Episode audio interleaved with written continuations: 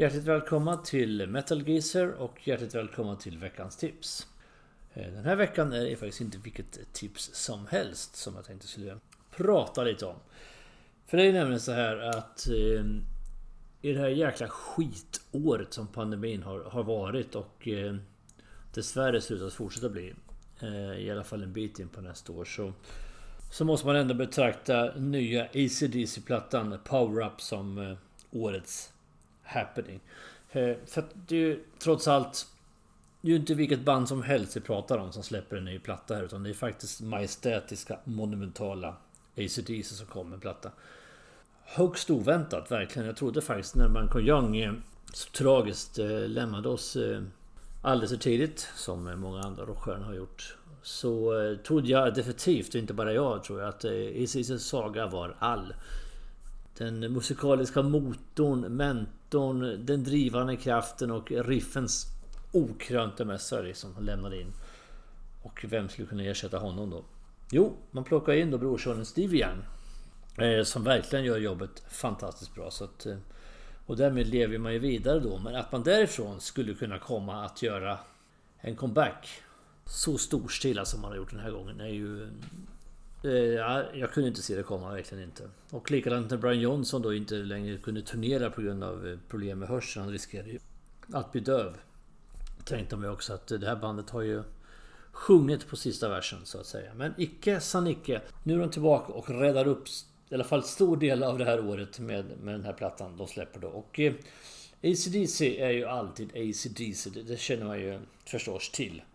Det är lite grann som att komma hem till mammas gata och lyssna på plattan med ACDC. Eh, det är ett band som inte gör om sig. Eh, de har sitt sound, de är fast cementerat och ända sen... Eh, de bytte ju lite grann då när Bon Scott försvann och, och man plockade in Brian Johnson. Men sen Back in Black så har man ju låtit likadant, konsekvent, oförtrutet, oklanderligt vill jag påstå.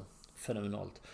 De har haft sina dalar, de har haft sina bottnar. De har eh, släppt ett antal mellanmjölksplattor då. Eh, exempelvis är jag inte jätteförtjust i Fly on the Wall, Ballbreaker, Stiff Upper Lip exempelvis. Tycker jag väl är ganska bleka plattor egentligen.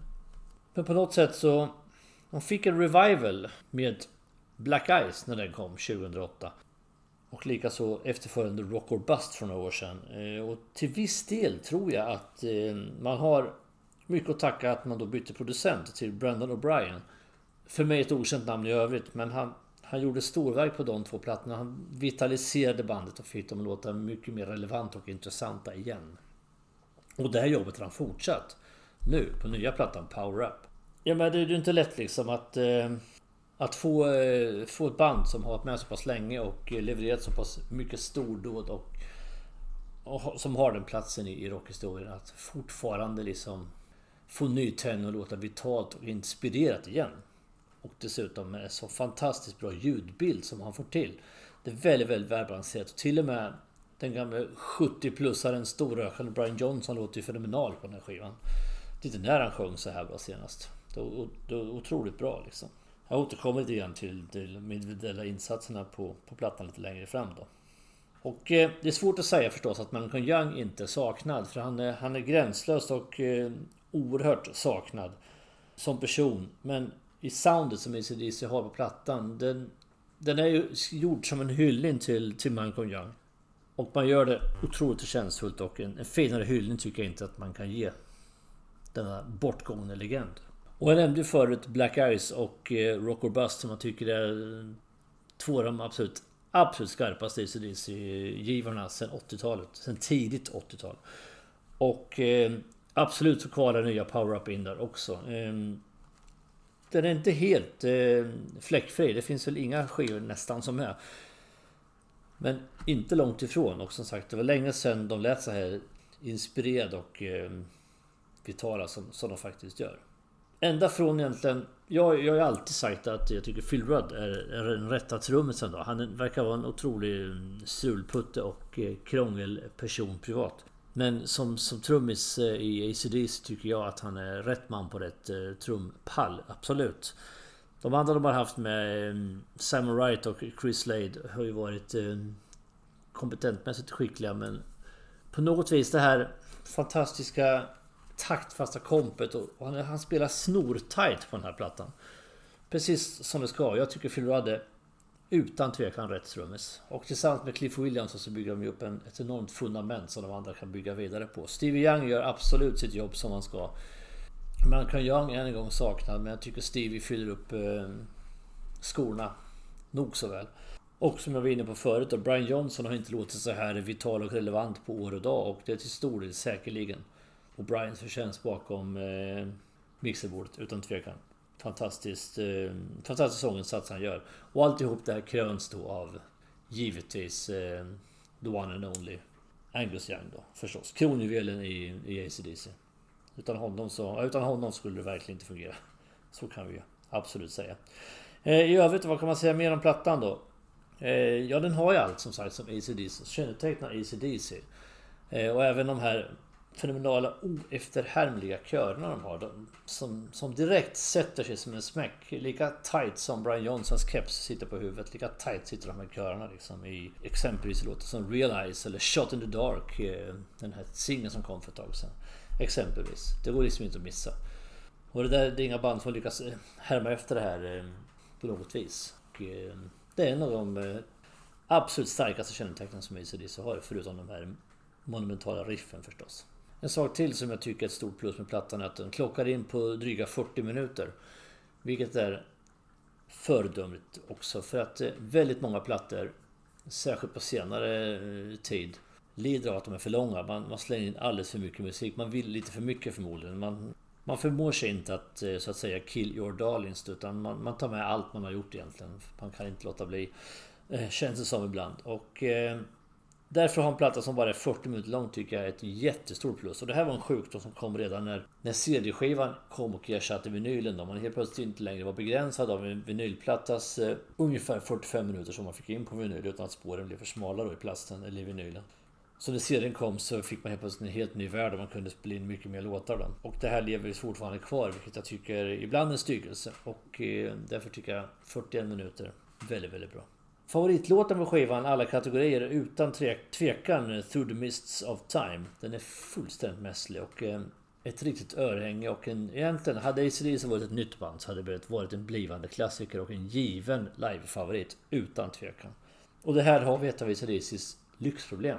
Och det är ju att eh, man har redan gjort så pass mycket odödliga skivor. Så pass mycket örhängen som alla känner igen egentligen. På, på ett sätt har de blivit lite Svensson-rockare. Att alla vet vilka de är. Så att allt de gör jämförs ju med deras tidigare verk så att säga. Allt ställs ju mot Back in Black eller Highway to Hell eller liknande grejer. Vilket är deras lyxproblem då. Så att säga, om de skulle spotta ur en, en låt som utan tvekan absolut skulle kunna jämföra sig då med de här största hitsen de har gjort. Så, så blir det ändå inte så eftersom just ACDC vi pratar om. Hade det här varit en Airborne-platta till exempel så hade den eh, kännetecknat som kanske deras bästa skiva och någonting att verkligen eh, bygga vidare på och en eh, riktig framtidsutgåva liksom. Mycket live-favoriter och så vidare. Men i det här fallet så är ACDC, där har vi ju deras lyxproblem då. De kan säkert leva med det, det är inte så. Men ni förstår lite vad jag menar. Allt de gör jämförs ju då och ställs ju upp mot de här eh, monsterpjäserna som de har gett ut genom åren. Då.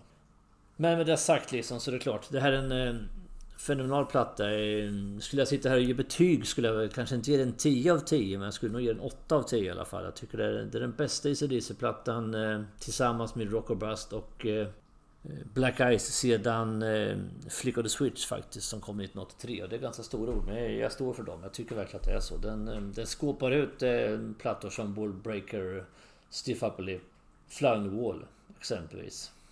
De har gjort ett par till som är närmar sig men nej. Väldigt, väldigt bra. Väldigt, väldigt roligt att eh, när vi summerar 2020 inte bara sitta här och deppa över inställda konserter och eh, en pandemi som har slagit sönder eh, musikbranschen och eh, ställt allt på ända egentligen. Utan det finns lite ljustecken här och där och ACDC's eh, Power Up är definitivt ett av dem. Så att eh, veckans tips. Eh, lyssna på denna. Tro inte liksom att eh, nu har ett gammalt trött gubband gjort en gammal trött gubbplatta igen. För så är det verkligen inte. Gubband är det ju, absolut. Men ett väldigt vitalt sådant. Så att den här plattan är väl värd sin uppmärksamhet. Och eh, det är roligt att kunna, som sagt, kunna Tipsa om en så pass bra platta av ett band som jag trodde var uträknat trots allt. Nåväl mina vänner, medans eh, Power-Ups sista låt Code Red tonar ut. Så avrundar vi det här avsnittet. Och den här veckans tips. Om några dagar kommer det ett eh, vanligt ordinarie poddavsnitt. Får vi se vad det handlar om. Det får vi se där och då. Men fram till dess. Som alltid så fortsätter vi att stava med det hårda alfabetet. Tack och hej.